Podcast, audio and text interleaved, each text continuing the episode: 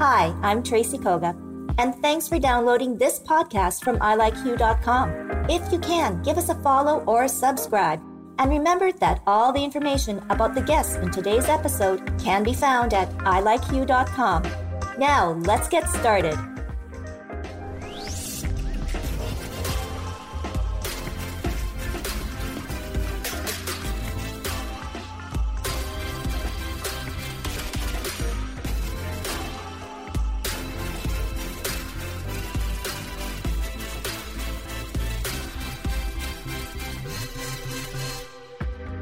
Hi, I'm Tracy Koga with something short and fun. This is a Hue Soundbyte.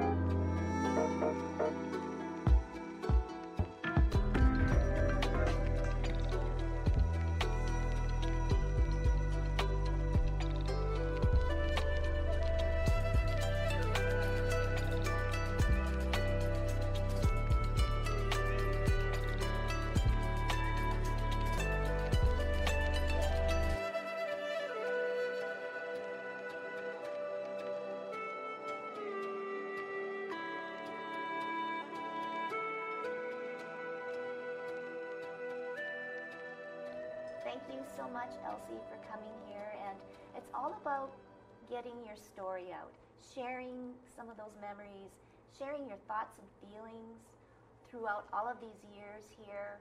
When you started uh, growing up in Haney, BC, what was that like? Oh, it's, uh, of course, I was very young at the time. Can I start from the beginning, from Yeah. my dad's uh, side, like where they came Mhm. from? Um, actually, my dad, my mother, father from Japan. My dad came first. He wanted to come to Canada to live after they got married. when they came to Canada, he came alone first, of course, and he worked at a sawmill in British Columbia. And after about a year, he called my mother over to join him. And after they have, mom arrived here in, in Canada, he decided he wanted to uh, farm. So he bought a land in Haney, BC. There he had uh, oh, maybe 20 acres of land. And uh, he um, grew like various vegetables and all kinds of berries. I think he probably was there for uh, 10 years. And then when I was, I'm the youngest of the family of five. When I was six months old, he decided he wanted to move west, closer towards um, the Coquitlam Way. And he bought, again, he bought him uh, 20 acres of land. And he also there um, uh, grew vegetables and all kinds of berries and uh, he did very well there, you know. And after about four years there, four or five years uh, there, he built a house because they were just uh, was when he bought the land. It was just a uh, big, big, big one-room house and and with shed or whatever. But he uh, wanted to build a house, so he uh, built a house um, with the help of, of course, of the my brothers who are in their 20, no, well, 18, 19, only around there, so they were able to help too. And also, he had friends from around the area there helping him out. So he made himself, uh, built himself a really lovely house, a two-story. He even had like French doors, like dividing the dining room and the living room. He would have French doors and it was a beautiful house. Anyways, um, he'll go into immigration, which will be two years afterwards. Then came the notice from the government for them to of there. Take as little as possible their, know, whatever they needed clothes-wise and dishes and pans, whatever they they thought they need for everyday thing, and leave everything behind. What they they were told that they will be returning back to their property, and so of course my dad just, as they said, just take your essentials. So we did just whatever they had need daily, and left all the good things behind. It was time for them to move. It was a, within a week's notice. My mom and dad, I could, I was only 11 years old at that time, but it was such a terrible thing to see them leave the property behind, all that work that they put put, and now they have to leave that. Being told that they'll be coming back, but who knows? They thought, you know, what's going to happen. So they, we had to all wait in a security siding um, train before they pick up us up. And I could see my mom, especially, tears in her eyes, looking back at looking back at the site where they have to leave. It, it was really sad. It was really sad. At my age, even I thought was very sad. Mm-hmm. Anyways, we were put on a train to come to Winnipeg. We came to Winnipeg. We were put into a big hall, what they call the immigration hall, I guess it was called. Many, many families there all put together. We were fortunate enough, we only had to wait for maybe two days. And uh, we were selected by a farmer who wanted us to come and work on their farm, which happened to be Mr. Lee Tully. And from there, of course, he took us to his farm and worked on the sugar beets and whatever things that he needed us to work on. My brother and, and my, we were all like more, and uh, I was the youngest at 11, so you know, he was, the, the, everybody else able to work on the farm very mm-hmm. well. So I guess he was pleased that he wanted somebody adult, more adult people to, to help around the farm, which was of course sugar beets. And the sugar beets farm, we had to thin top and everything, but the but the row is like a mile long, you know. Um, it was it was a big, long, long row at that time. To me, I thought, oh my goodness, you know, there's no end to this.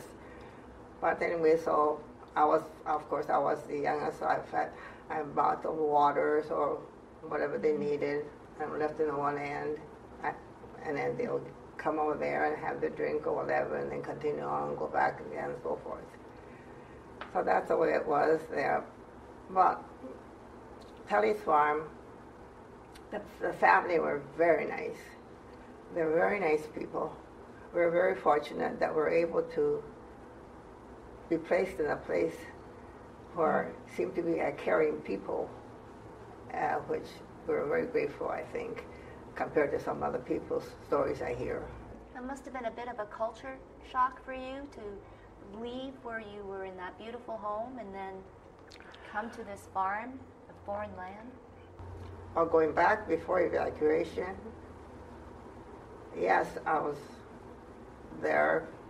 As I said, I moved. We, Dad moved back into Pitt Meadows when I was six months old. So I went to school there, and I, I, I even went to Japan with my mom. I was mm-hmm. nine years old at that time. Wow. We went to Japan, and I stayed there for, I think, two and a half months or something like that during the uh, spring season where the, where the farmers wasn't able to work at yet mm-hmm. at that time. So mom and I went to Japan visited her, especially she wanted, of course, wanted to go to, to her parents' graveside and all that. So we visited all the temples that we could mm-hmm. there. Yeah. Did you ever want to just stay in Japan? No, because half of my fam, like my father and my sisters and brothers were here, were here in Canada. No, I didn't really. I was, I was there because of because mom. mom wanted to go, and I was I wanted to go with her and be with her when she More was in so. Japan, but I want to come back yeah. with her too. So yeah. Canada is your home. Of course, yeah. yeah.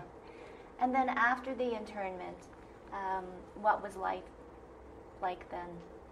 when did you move to Winnipeg? And you know, you married and re- and had a family of your own. Well, when at Teddy's farm, my dad and uh, bought a, a, a, land also, leaving Tully's farm for he was, he was the whole family had been working a sugar beet farm for four years, and then he figured he would like to buy a farm of make again have vegetables and have a farm of his own. So Mr. Tully had helped him get this acres of land that that he knew that was on sale. So he again purchased that land and made whatever he wanted to grow, and and that way, my oldest brother was uh, able to help in transferring things to Winnipeg and back and forth. So it was okay for him to farm there for a couple of years, and then they have to give it up because uh, my my, my uh, uh, brother, my oldest son, who was looking after all, all those things, had a little back problem, and, and so they sold the farm mm. and they came into Winnipeg. And then, how did you begin your family life and raising your family?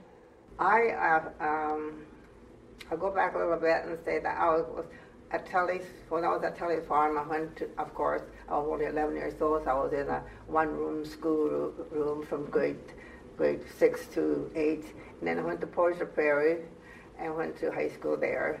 And, and the Telly's are always so nice, and we used to get a ride to, from the home, Telly's, to Portage Prairie a daily for school. He used to drop us off in the grocery store. We wait there for him, or he leaves us mm-hmm. there, and, and that would be our place to wait, you know, and we dropped off. And then I had um, wanted to work in a more like an office, so I I was able to um, go into a, a private home where she taught shorthand, typing, and bookkeeping, and that's what I took. And then so I, of course, I told my mom that that was what that I wanted to do. Then eventually I would leave the city, I would leave the farm, and go to the city in Winnipeg and and tr- and try to work, find work in the office.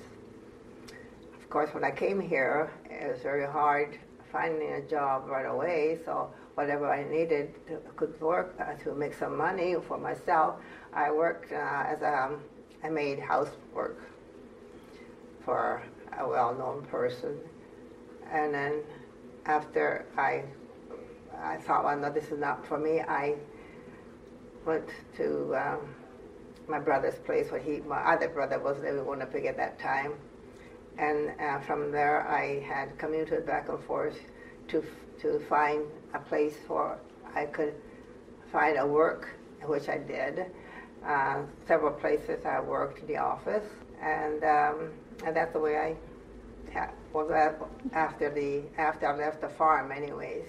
Mm-hmm. So in 19, about two years after I come into Winnipeg, I met my husband, Ty, Ty, uh, through the church, Rental Blues church business, and we got to got to know each other that way.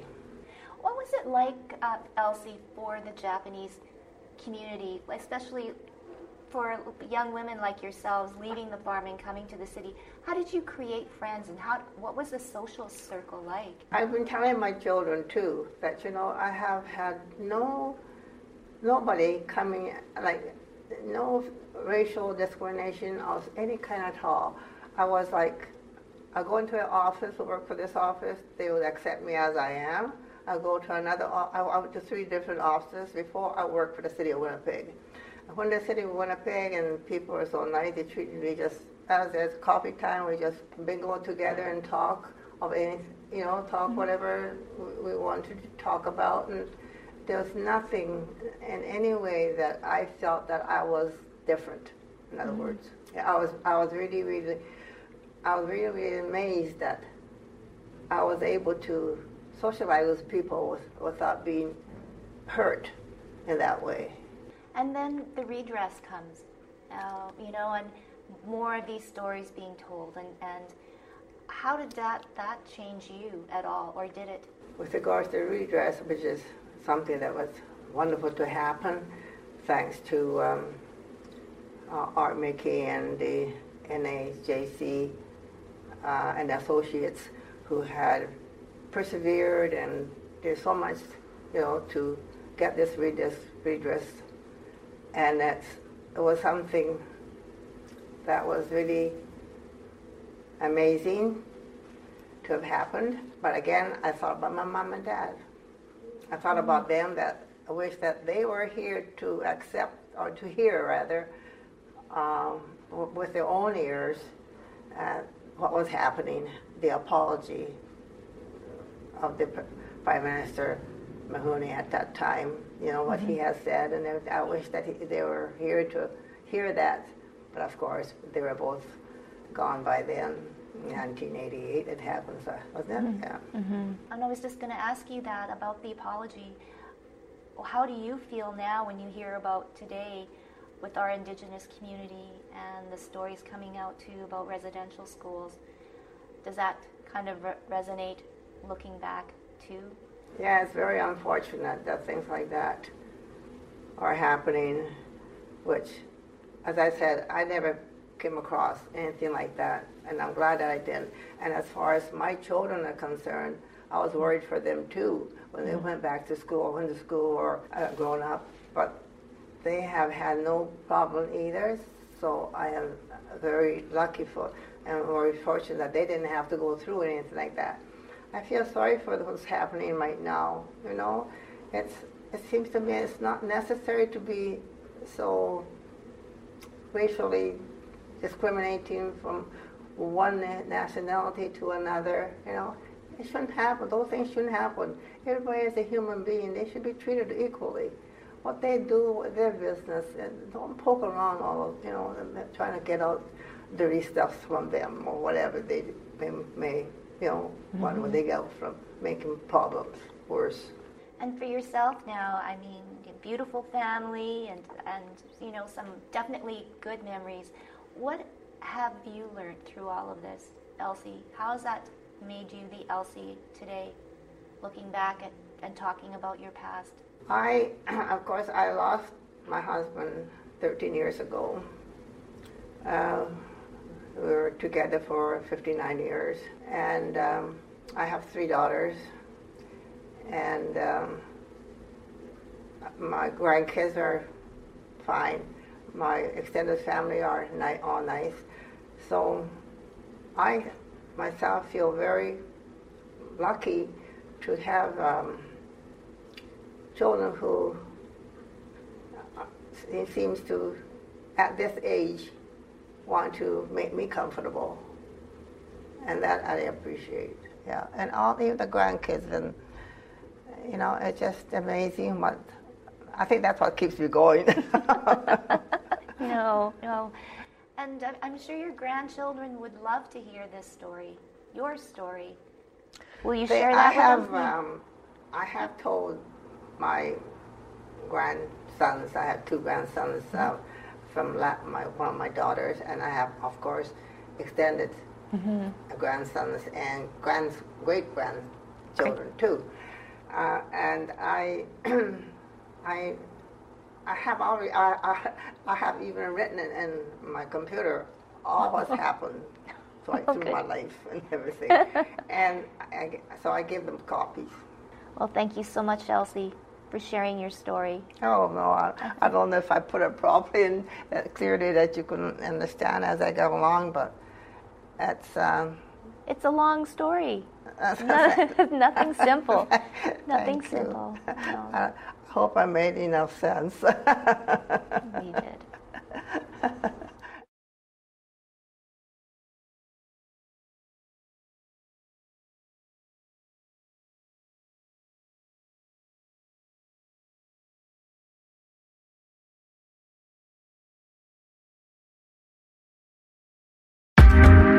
Thanks for listening. This has been a production of ilikeyou.com. Podcast distribution from the Sound Off Media Company.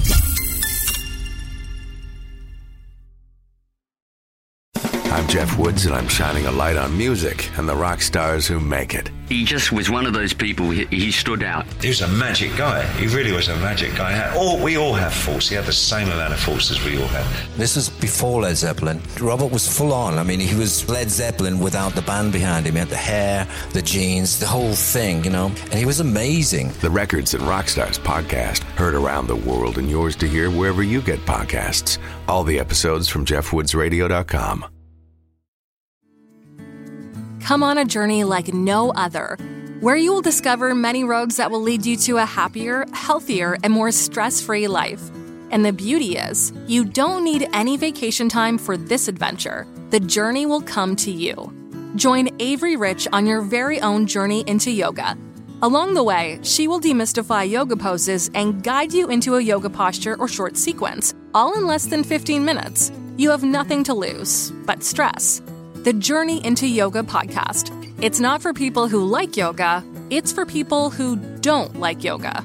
Follow or subscribe on Apple Podcasts, Spotify, Amazon Music, or at AveryRich.com. Another Sound Off Media Company podcast.